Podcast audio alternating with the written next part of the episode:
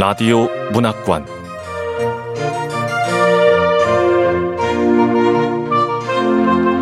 한국 단편 문학 특선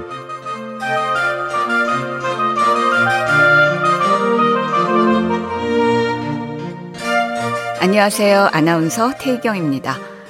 KBS 라디오 문학관에서 2021 신춘문예 당선작을 보내드리고 있습니다.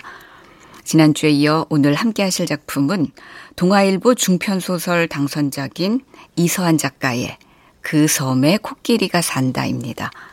KBS 라디오 문학관 한국 문학 특선 이서한 작가의 그 섬에 코끼리가 산다 두 번째 시간 지금 만나보시죠.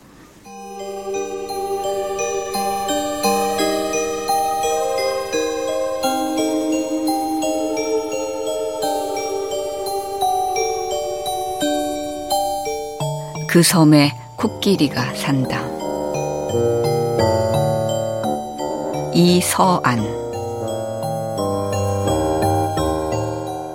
정대로 노인이 홍 선배에게 전해주려고 한 것은 교지였다. 세종의 친서로 사복시 주부에게 내린 교지 그리고 일지가 있었다. 집안 대대로 조상들이 그랬듯이 정노인이 숙명으로 받 든 마지막 코끼리 지킴이 내력이었다.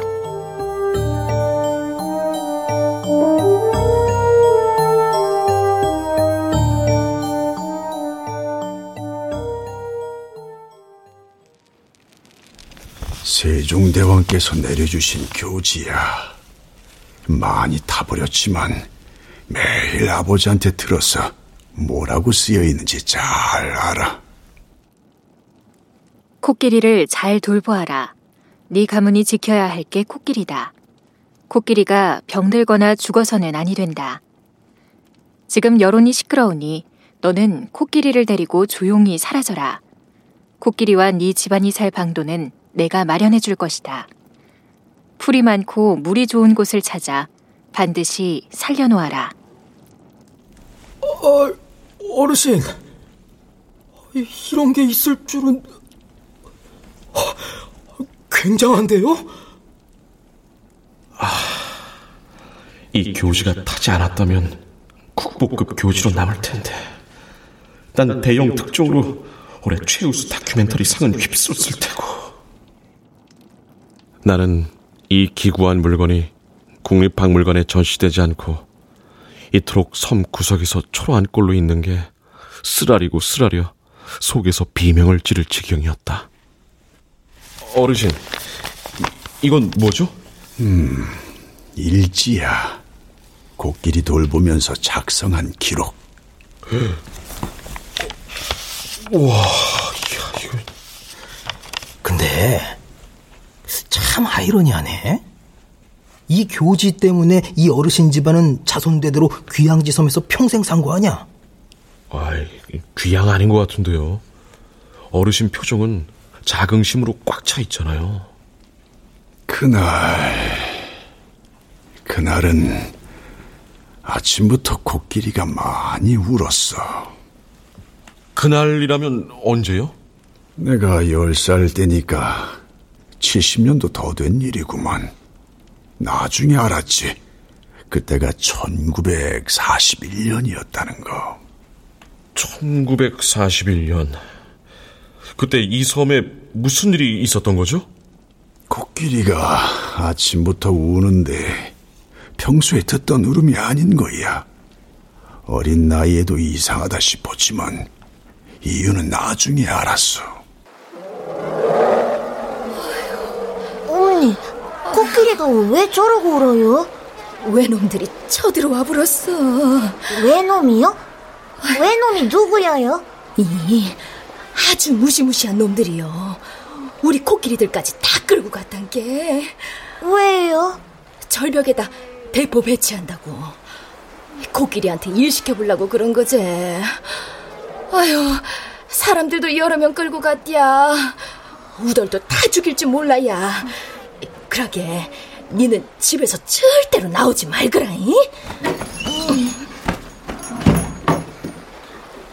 외놈들이 무섭다고? 외놈들은 어떻게 생겼을까? 아, 궁금해.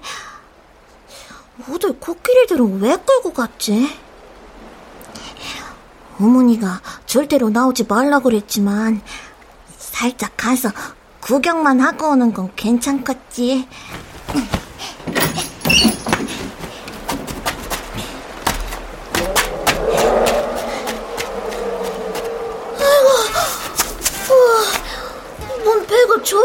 크다냐. 저 사람들이 왜 놈들인가봐. 똑같은 옷 입고. 엄청 많네.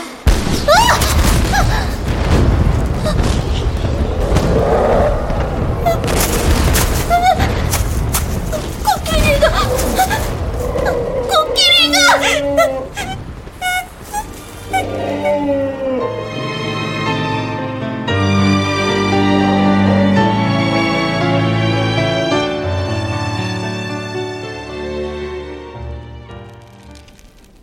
천지가 뒤집히는 줄 알았구먼. 어찌된 영무인진 몰라도 코끼리 비명도 함께 들리는데 지금도 가끔씩 그 비명이 들린단께 70년도 넘었는디 그래서요, 어르신?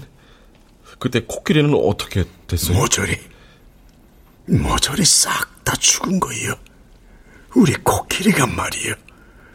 마을 사람들하고 같이 가본 게 군함도 대포도 사라지고 군인들하고 코끼리 시체만 나뒹굴어 눈뜨고 볼 수가 없었단 게. 근데 이, 이 요상한 일은 말이요. 음, 뭔 일이 또 있었나요? 아, 글쎄 마을 사람들은 한 사람도 다치지 않고 외놈들만 싸그리 죽었단 게. 우리 코끼리가 살렸는 기라. 코끼리의 죽음을 얘기할 때 정로인은 급기야 흥분조로 몸을 부르르 떨기까지 하며 눈에 눈물을 글썽거렸다. 어쩌면 이때부터 일본은 동남아를 점령할 계획을 수립하였는지도 모르겠다. 중일 전쟁에서 이긴 일본은 유럽의 식민지, 동남아에 주둔 중인 유럽 군사력을 무너뜨리려고 맹공을 퍼부었던 시기였다. 코끼리의 순환은 제2차 세계대전 때 동남아 여러 나라에서도 확인된 바 있다. 1942년에 아시아 코끼리 13마리가 군사부품을 나르는데 강제로 동원되었다. 대만 국립박물관 조사 사료 중에서 1941년 정로인이 10살 때 본 것은 역사적 사실일 가능성이 컸다. 가장 충격을 받은 사람은 정로인의 아버지였다. 그때 말이야. 가장 놀란 사람은 우리 아버님이었단게. 선조로부터 물려받은 책임을 완수하지 못했은 게 오죽했겠어. 코끼리가 죽은 그날부터 시름시름 앓으셨지. 그래도 코끼리 장례는 치러야 하니께 마지막 힘을 내셨어. 섬 사람들도 코끼리 죽은 건 다들 마음 아파였단게. 그래서 아버지는 마을 사람들과 함께 한 달 동안 절벽 아래서 제를 올렸지. 그리고 사람들 손 안 타게 꼬리섬에 수장을 이었지. 그렇게 코끼리 장례 다 치르고 우리 아버지도 돌아가셨네. 아버지가 돌아가시기 전에 하루는 날 부르는 거요. 그러더니 내 손을 꼭 잡고 그래. 코끼리 상을 만들어라이.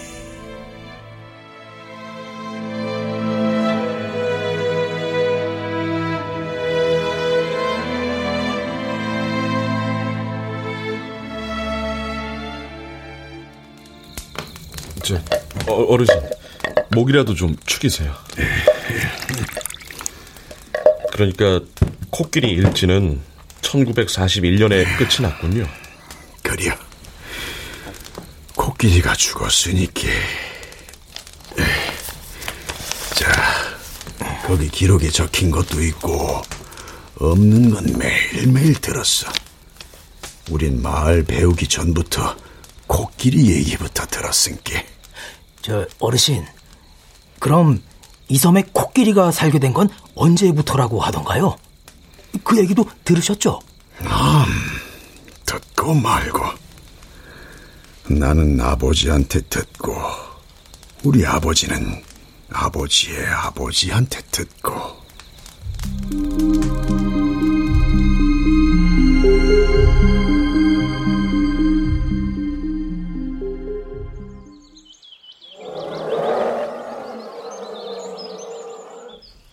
고려에서 갓 개국한 조선은 가난한 나라였어. 사람도 잘 못 먹는디 하물며 미물인 코끼리를 먹이려고 했으니 말들이 많았겠지. 우리 코끼리가 인도서 일본 왕한테 선물로 바쳐졌다는 걸 잘 알지? 예, 아버지. 그 일본 국왕 원이지한테 선물로 바쳐줬다고 하셨어요. 근데 국왕의 기대를 실망으로 바꿔놨다고. 그 이유가 뭐라고 했지?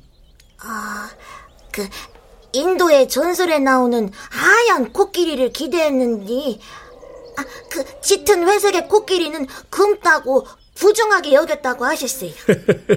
그려 그려. 그래서 일본에서는 우리 조선의 8만 대장경 판본이 필요했기 때문에 코끼리하고 판본을 바꾼 거요. 아 겉으로는 나라 간의 외교 선물이었지만 골칫거리를 떠넘긴 셈이었단 게. 그래서 코끼리가 조선에 온 거요. 아 근데 코끼리가 너무 많이 먹는 것도 문제고 덩치가 큰 게 그만 사고를 챙겨. 그래서 섬으로 보내버린 것이지. 아, 그래갖고 우리 조상님들이 코끼리를 기르게 됐구만요. 어, 그래요.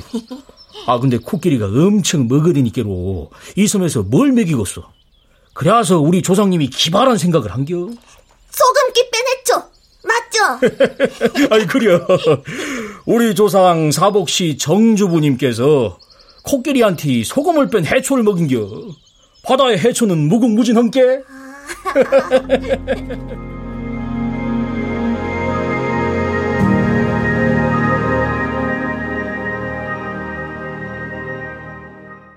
여기 일지에 보면 코끼리 개체수를 조절하는 게 가장 힘들었다고 적혀 있는데 개체수가 늘어나면 먹을 것도 많이 필요하니까 그랬겠죠? 예, 그리야. 개체수가 늘어나면 아무리 단속을 해도 사람들 눈에 띄게 되고 4년, 5년마다 새끼를 낳으니 여간 신경을 쓰지 않을 수가 없었지. 그래서 우리 조상님들 주된 임무 중에 하나가 코끼리가 네 마리를 넘지 않도록 하는 거였네. 어, 근데 어르신, 제가 궁금한 건 조선에 들어온 코끼리는 모두 순놈이었거든요. 근데 어떻게 번식을 하게 된 거죠? 거기 일지에도 나와 있겠지만 중국 청도로 들어가는 배가 폭풍으로 여기까지 밀려온 적이 있었어. 그 배 안에 암컷 코끼리가 있었던 거야. 아, 어, 어, 이, 이걸 보면은 얼마나 코끼리를 아끼는지 알 수 있을 것 같아요. 코끼리도 동물 중에서는 영리하니까 분명히 알았을 것 같고요. 우리 아버지 어머니도 코끼리가 사람보다 낫다고 했단게. 아, 우리 코끼리가 사람보다 천배, 만배 낫단게. 이 그러지. 우리 섬에서 콩농사 잘 된 거는 코끼리 배설물 때문이요. 땅이 좋아졌으니까. 소 대신해서 코끼리가 쟁기 메고 땅도 다 골라주잖아요. 섬 사람들도 얼마나 고마워하는지 모른단 게요. 외놈들 쳐들어와서 섬 사람들만 살리고 외놈들 다 죽였을 때 사람들이 그러더란 게 그동안 우리가 코끼리들 잘 돌봐줘서 은혜 갚은 거라고. 그래서 코끼리 장례도 섬 사람들 전부 다 나섰어. 그랬군요. 어, 어, 장례 치른 기록도 여기 있네요. 이야, 진짜 자세하게 적혀 있습니다. 그래, 코끼리 무덤. 분명히 코끼리 무덤이 있을 거야.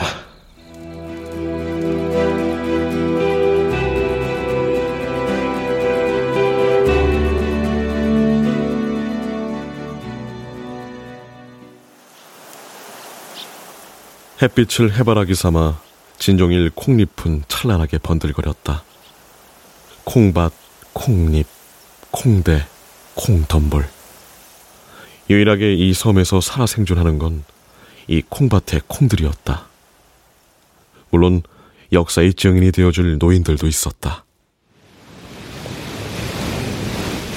이 절벽에서 코끼리들이 떨어져 죽었지.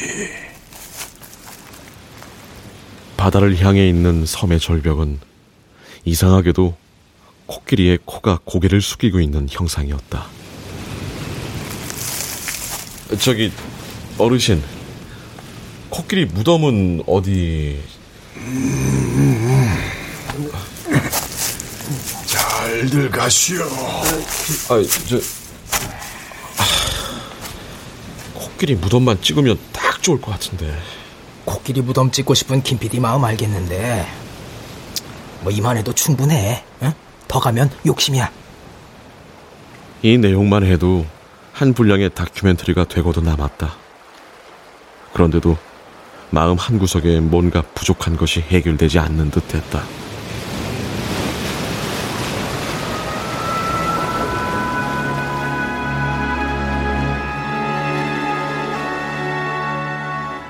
섬의 어둠은 일찍 찾아온다. 밤의 경계를 파도 소리가 일깨워주고 까무룩 모두가 영원히 잠들 것 같이 어둠이 짙다. 그 사이로 시간의 여울들이 파도와의 물결처럼 잦아들었다.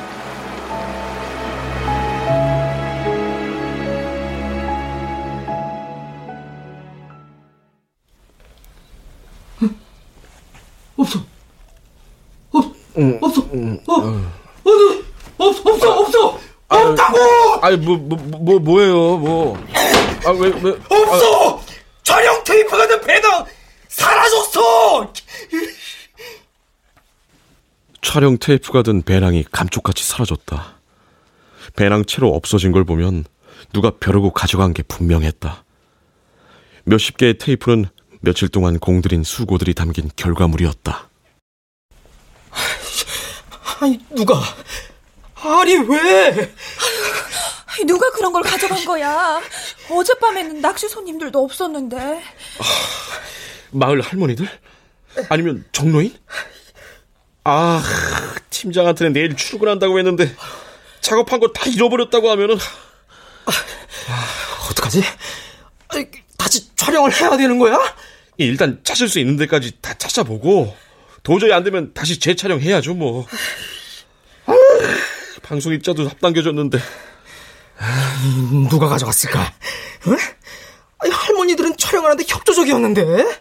저 할머니들은 오후에나 만날 수 있을 거예요. 저 옆에 있는 큰 섬마을에 칠순잔치 있다 그래서 첫 배로 거기 가셨거든요. 그럼 일단 정대로 어르신한테 가보자고. 어? 아침은 먹고 가요. 정노인이 그 테이프를 가져갈 이유는 전혀 없었다. 그가 우리를 이 섬으로 오게 한 것은 알리려는 목적이었다. 코끼리를 알리지 않을 목적이었다면 홍선배도 그렇고 우리를 받아들였을 리가 만무했다. 그러나 정노인은 이 섬의 지리를 꿰뚫고 있으니 도움이 될 수도 있겠다 싶어 발걸음을 산 중턱으로 향했다.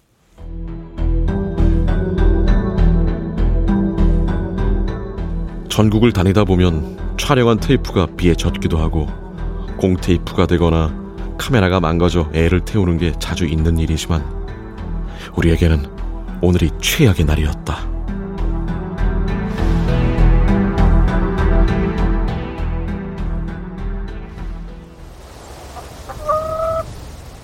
한적한 운막 마당에 닭 몇 마리가 먹이를 먹고 있을 뿐 고요만 감돌았다. 아이고. 아, 저 어르신한테 여쭤볼 게 있어서 다시 왔습니다. 어젯밤에 서울 양반도 다녀갔는데. 서, 서울 양반이라면 홍 선배. 어, 저 어르신, 그 서울 양반이 1년 전에 방송국에서 왔다는 그 사람인가요? 그래요. 홍 PD 맞네. 아, 근데 홍 PD가 왜 서울 양반한테 내가 방송국에서 와서 여기 싹 다 찍어갔다고 했지. 홍 선배가 촬영 배낭을 가져간 거야? 아니 왜? 우리가 어떻게 취재했나 궁금해서? 그럼 우리를 깨우든지 만나러 와야지. 저 어르신 그 서울 양반 어디로 갔는지 아, 세요 음, 글쎄. 자네들 만나러 간 거 아니야? 내가 자고 가라고 했지만 그냥 갔네. 저 혹시 1년 전하고 달라진 점이나 이상한 점 없었어요? 음, 음 고생을 많이 한 것 같더구만. 그리고 공립 줄기 말린 거 타고 농기구 연장들 빌려달라고 해서 갖고 갔네. 예? 어이, 그런 걸 뭐에 쓰려고. 나도 그렇게 물었단게. 그러니까 그냥 코끼리 그러는 거요. 홍빈이한테 어, 전화 한번 해봐, 빨리. 아까 해봤는데 휴대폰 아예 꺼져 있어요. 농기구 연장들을 가지고 갔다면 이 섬에 있을 확률이 높은데 하, 어디 있을까요? 농기구 연장들에다 코끼리라고 했다면 코끼리하고 관련이 있는 곳인데 아, 어디지 어딜까? 내가 만약 홍 선배라면 이 섬에서 가장 가보고 싶은 곳 어? 나 알 것 같아요. 나도. 어.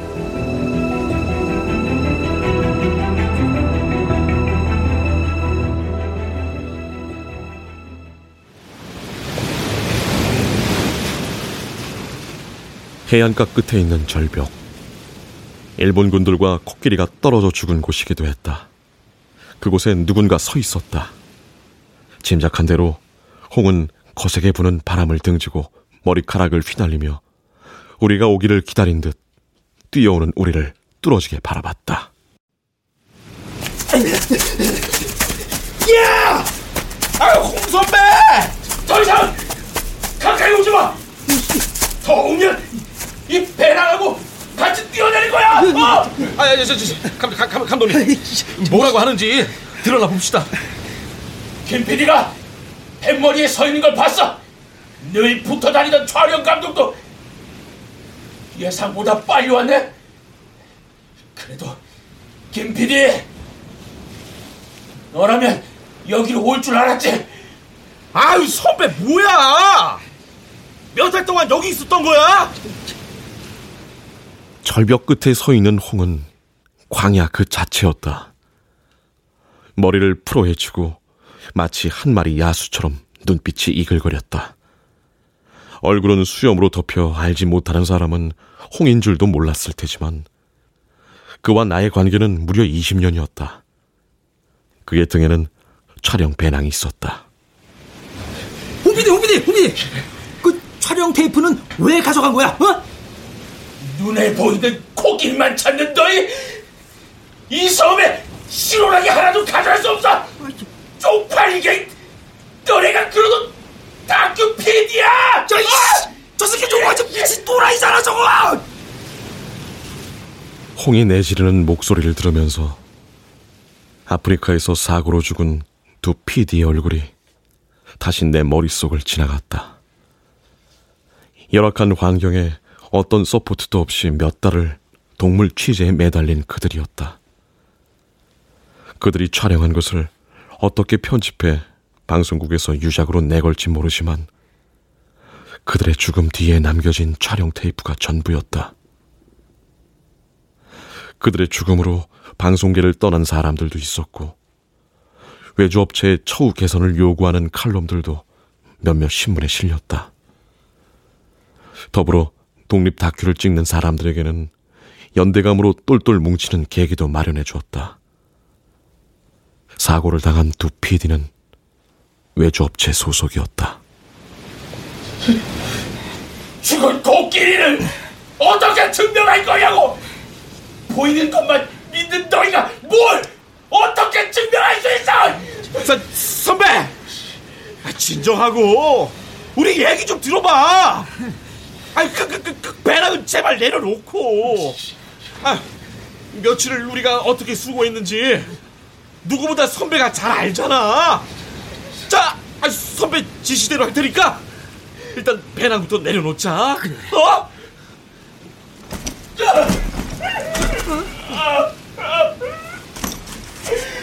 시대의 행간을 어떻게 밝힐 거야? 저 또라이 저거 홍은 배낭을 내려놓고 바다가 내려다 보이는 절벽에 철퍼덕 주저앉았다. 나는 홍이 배낭을 던지지 못할 것을 진즉부터 알았다. 아니, 던질 생각조차 않는다는 걸 알았다. PD들에게 취재 필름은 목숨 같은 거였다. 저기, 감독님. 나 홍 선배하고 얘기 좀 할 테니까 자리 좀 비켜줘요. 에이, 알았어. 아, 이 배낭은 내가 갖고 있을게. 예. 한 무리의 거센 바람이 홍의 머리카락을 휘날렸다. 몇 달 잠수탄 선배의 꼬락서니는 어느 무인도의 로빈슨 크루소를 연상시켰다. 아니나 다를까. 홍은 몇 달을 이 섬 저 섬을 떠돌아다니며 페인처럼 지낸 모양이었다. 내가 늘 감시당하면서 살해 위협까지 받고 살았다는 걸 넌 좀 알잖아. 방송국에 있으면 안전할 것 같아도 그렇지가 않아. 가족들도 마찬가지야. 네 형순 우편물이 오면 깜짝깜짝 놀라. 공황장애래.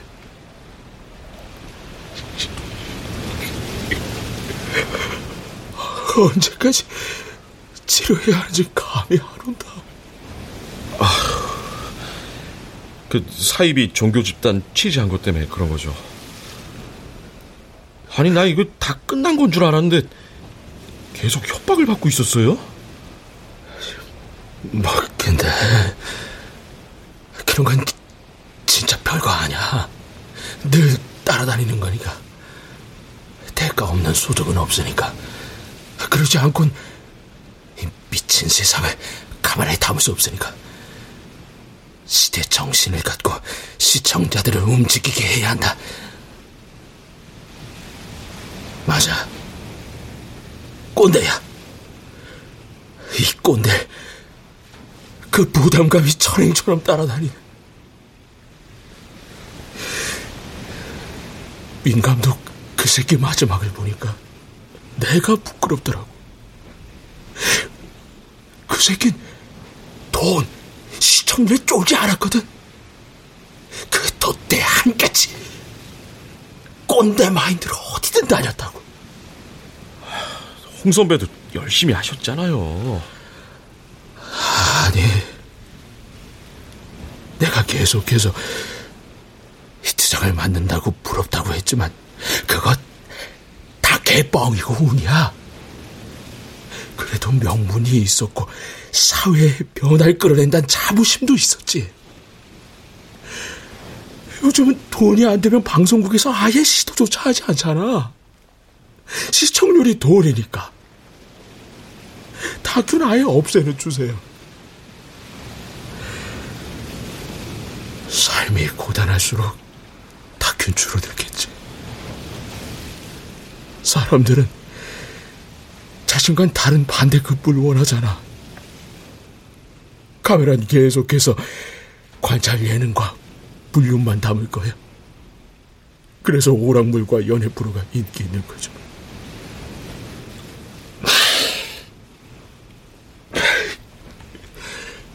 야, 김PD.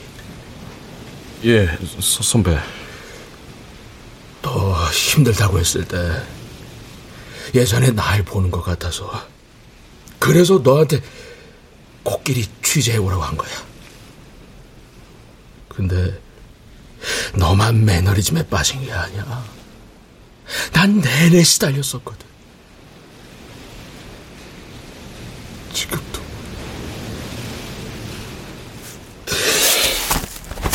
아니, 그래도, 어쨌든, 엔딩은 해야지. 예? 엔딩이요?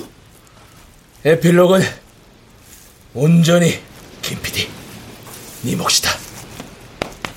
가자! 엔딩 치러!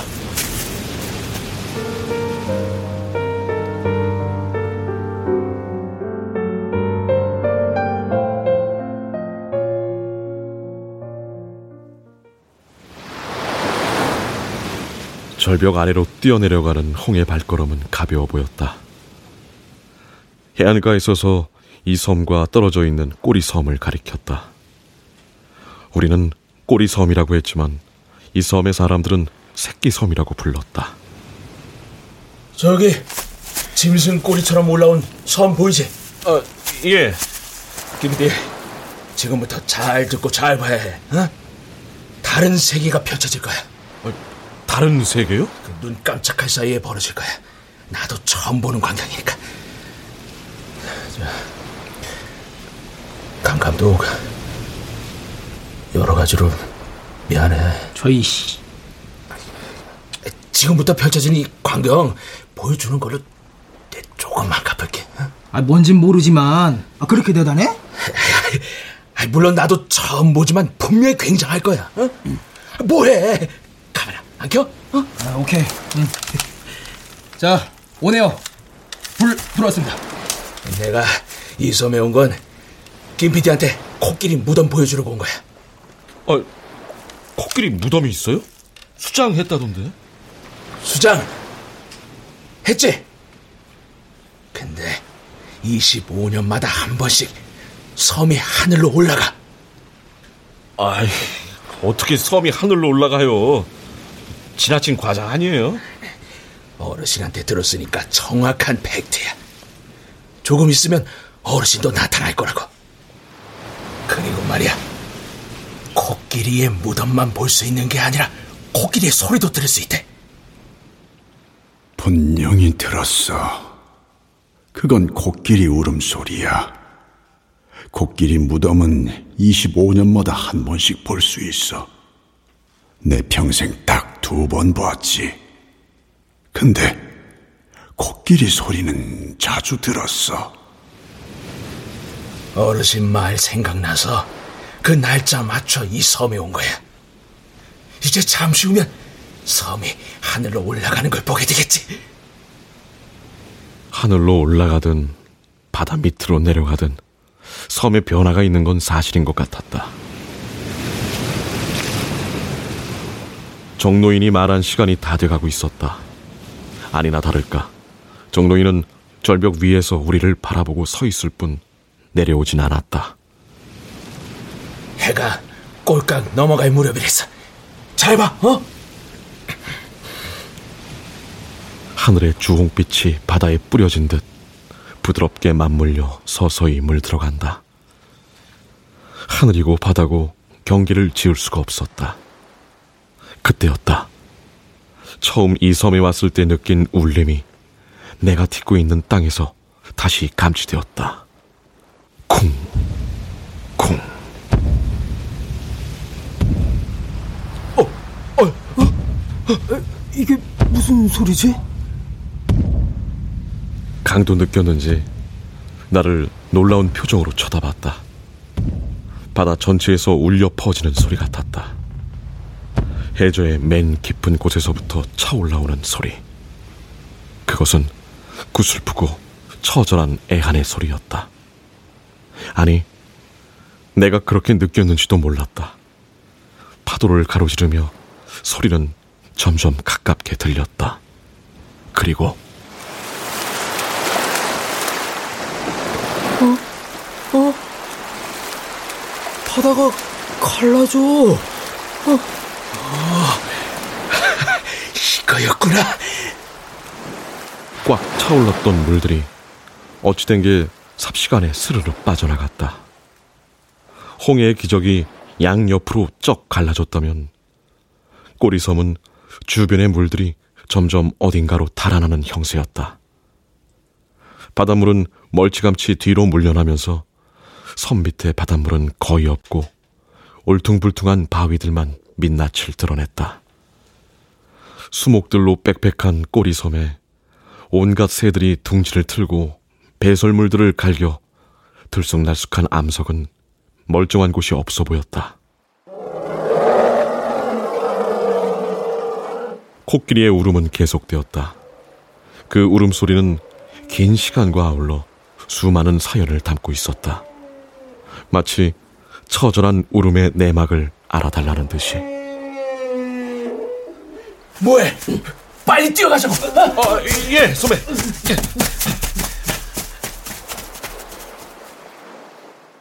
홍과 나는 정신없이 꼬리섬을 향해 뛰었다. 다시 물이 차오르기까지 시간이 분초를 다투었다. 꼬리섬을 둘러싼 테두리. 바닷물에 가라앉았던 밑동 표면이 성큼 올라왔다.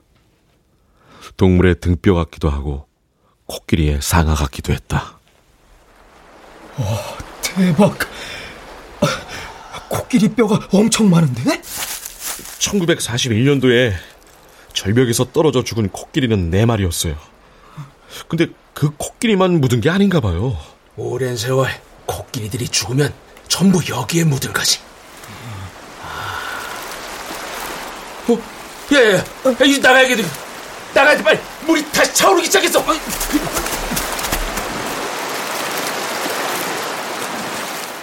불과 몇 분 만에 섬은 원래대로 바닷물에 잠겨 묻이 드러난 흔적을 감쪽같이 감추었다. 절벽 위로 올라와 우리는 잠긴 꼬리 섬을 어두워질 때까지 쳐다봤다.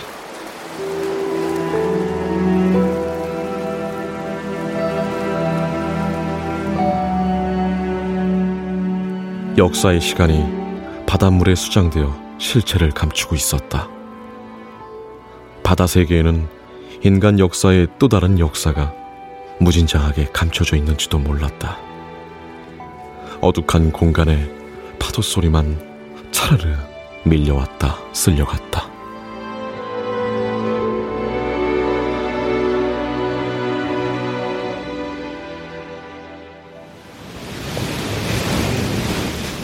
홍 선배, 어? 이거 찍은 거 쓸 수 있을까요? 안 되겠지? 안 되지 그럼. 방영되자마자 이 섬이 절단 날걸? 코끼리 상을 얻을 수 있는데 대한민국의 꾼들이 가만히 있겠어? 거기다 독립투사 코끼리인데 아이고 그 생각만 해도 끔찍하다 여러 프로 해봐 알잖아 뭐가 좋다면 당장 그 물건들과 음식이 동난다는 거 우리나라 사람들이 그건 참 잘해 아 그런데 그 왜 그렇게 급히 찍으라고 한 거야? 지금 못 써도 언젠가 다 쓸 때가 있겠지 엔딩 어쩌고 한 건 엔딩은 원래 여운을 남기는 거야. 그 감독, 어? 이왕 온 김에 다음을 위해 작품 하나 남기러 가자고. 어? 어, 디 가는 거야? 어, 왜 또 내려가? 아주 멋진 동굴이 있거든. 동굴? 아, 근데 선배 어르신은 각오 없으시네? 절벽 위에 서 있던 정로이는 어느새 각오 없었다. 강이 카메라로 코끼리의 흔적을 찍었지만 홍을 믿는 정로인은 그가 찍은 장면들을 방출하지 않을 것을 알고 있었다. 그가 알리고자 하는 것은 무엇이었을까? 선조들의 코끼리 지킴의 수고였을까? 아니면 역사의 진실이었을까?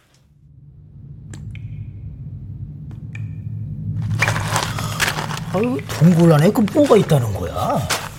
이 절벽 뒤쪽 후미진 곳에 가면 갯벌이 있거든. 짙은 회색에 머드가 있더라고. 머드가 짙은 회색이라고요? 아, 그게 푹 삶아 말린 콩잎대가 섞여서 회색이 됐대. 어쨌든 코끼리 일지를 보면 매일 갯벌에 뒹굴면서 놀았다는 기록이 있어. 그 상상만 해도 신기한 장면일 것 같아. 하늘 아래 바다를 배경으로 코끼리들이 천진하게 갯벌에서 논다는 게. 홍 PD, 아, 동굴 안에 뭐가 있다는 거야? 자, 여기 벽을 잘 보라고. 가만. 이거 이거 코끼리 그림인가? 오, 어, 그러네요. 전문가의 솜씨는 아닌 것 같은데 그래도 코끼리 맞네요. 정노인이 그린 건가? 맞아. 어르신은 1941년에 코끼리가 사라지고 나서 이 벽에다 코끼리를 그리기 시작했어. 이거 물감은 아닌 것 같고 흙이에요? 콩대와 진흙, 접착악을 섞어서 만든 거지. 어 잠깐. 홍 PD도 어르신 집에 가서 콩대하고 진흙 농기구 갖고 갔다 그러지 않았나?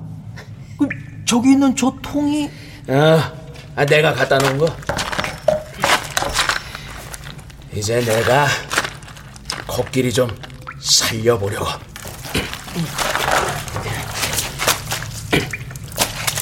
홍이 지금 그 보수 작업을 다시 하려는 것이었다.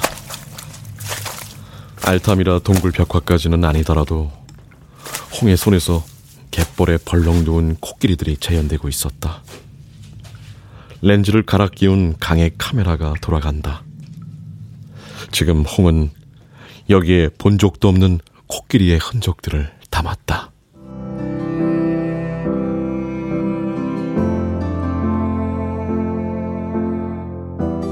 이 섬이 수몰되지 않는 이상 또 오랜 시간 후에 이 벽화를 발견한 사람들이 무슨 생각들을 떠올릴지 모르겠다.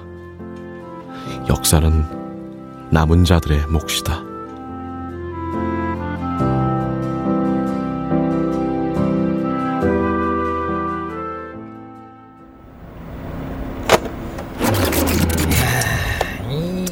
코끼리 무덤만 쓸 수 있으면 완벽한데. 그건 절대로 쓸 수 없다고 했잖아요. 홍 선배도 반대했지만 이젠 저도 안 돼요. 오. 이제 김 PD도 다큐의 진가를 알아가는 것 같은데? 어쨌든 우리가 갖고 있는 건 정로인의 집안 대대로 내려온 불탄 교지와 일지, 코끼리 목상, 그리고 코끼리가 살아있다고 믿는 섬의 노인들 말이 전부지. 이걸 가지고 그 섬에 코끼리가 살고 있다는 걸 시청자들한테 심어줘야 하니까 정노인이 코끼리 일지를 공개하기로 한 그 부분도 좀 감동적이더라. 저도요. 그거 꼭 살릴 거예요. 아니, 저, 다시 한번 들어볼까요? 오케이. 아들이 하나 있었어. 베트남 전쟁이 터지니까 자원을 하더라고. 근데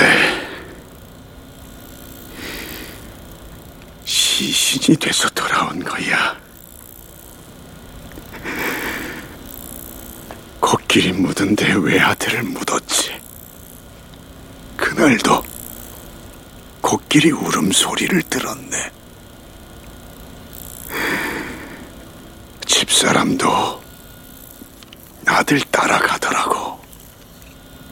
나도, 나도 이제 곧 갈 거야.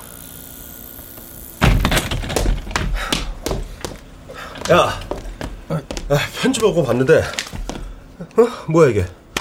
원본 테이프 내놔. 아, 무슨 테이프요? 아, 장장 일주일 동안 내려가서 찍은 게 달랑 이거라고, 어? 코끼리가 사는 섬에 취재하러 간다고 해놓고서 왜 코끼리는 흔적도 없고? 지금 장난하냐? 어? 아, 할머니들 인터뷰는 왜 이렇게 길어? 아, 그 코끼리 무덤 찾아봤는데 야, 없어가지고. 김 PD! 야, 너 빠져. 강 감독 말해봐, 빨리. 저 무덤 무덤 찍은 거는 그, 홍 PD 줬어. 홍 PD. 어, 어. 홍 PD? 아니, 홍 PD가 왜 거기서 나와? 아, 뭐야, 그럼, 야, 여태 홍 PD랑 있었던 거야? 아, 그걸 홍 선배를 줬다고? 아, 진짜. 야, 니네 단단히 미쳤구나, 어? 아니, 왜? 아, 팀장님. 코끼리 무덤 찍은 테이프 있어요. 근데 방영은 못해요. 아, 왜? 아, 왜? 아, 어? 좀, 좀, 진정하고, 제 말 좀, 좀 들어보세요. 야, 코끼리가 산다는 물적 증거도 없는데 코끼리 사연만 잔뜩 안고 와가지고 코끼리가 산다로 방영하자고? 아, 야, 뭐 너도 홍 PD한테 물든 거냐? 어? 야, 조 팀장, 조 팀장 진정하고. 어? 어? 코끼리 무덤 없어도 잘 말면 프로그램 괜찮게 나올 거야. 어? 아니, 코끼리 무덤 방송했다가 상하꾼들 몰려가면 어떡해요? 아 그래요. 어, 그건 그러네. 어. 아 좋아. 코끼리 무덤은 바다에 묻자쳐. 어? 뭐 나도 꾼들이 달려드는 꼴은 못 봐. 양심상. 하, 그럼 그래 타이틀이라도 바꿔. 기획 수정하자고. 아 어떡해요?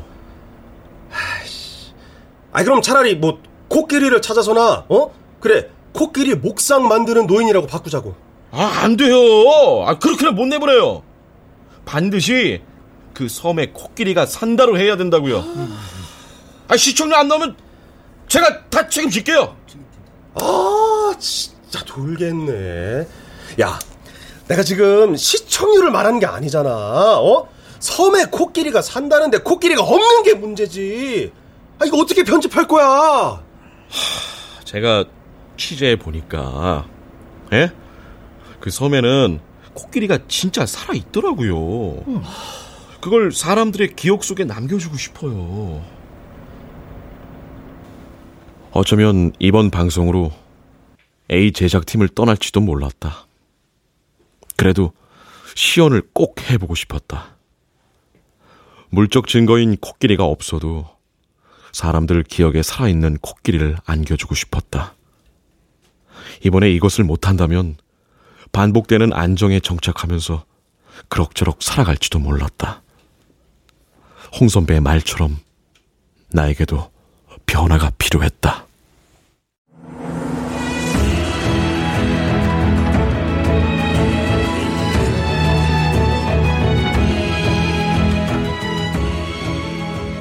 남도의 끝자락.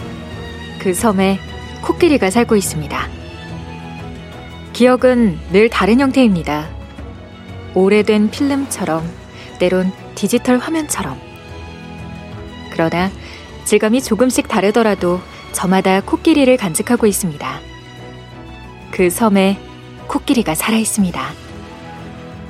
당신은 어떠한 코끼리를 기억합니까?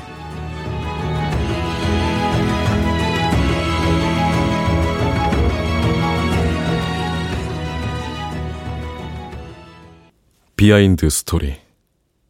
홍 선배는 다큐멘터리에서 운과 시의성을 강조했다. 외주업체 펑크로 한 주 방영이 당겨진 게 이런 결정적인 역할을 할 줄 몰랐다. 어찌 보면 운이었다. 마침 맞게 독일 베를린 미테구 평화의 소녀상 철거 문제가 터질 줄이야. 일본 정부의 공식 요청으로 베를린 시는 철거 명령을 내렸고 철거하지 않으면 강제 집행한다는 보도는 국민의 정서를 자극했다. 심지어 독일차 불매 운동으로 번질 태세였다. 그 섬에 코끼리가 산다 프로는 2020년 방영된 우리 방송국 다큐멘터리 프로 중에 최고로 시청률이 높았다. 부분 캡처로 블로그를 올리는 사람들이 많아지자 재방영을 원하는 시청자들이 늘어 재방영되었고 세계의 한인 방송국에서 다큐멘터리 저작권 계약 요청이 쇄도했다. 석 달 뒤 독일 베를린시 미테구 의회는 평화의 소녀상 철거 명령을 처리한다는 결의안을 의결했다. 일본은 심한 유감을 표명했다.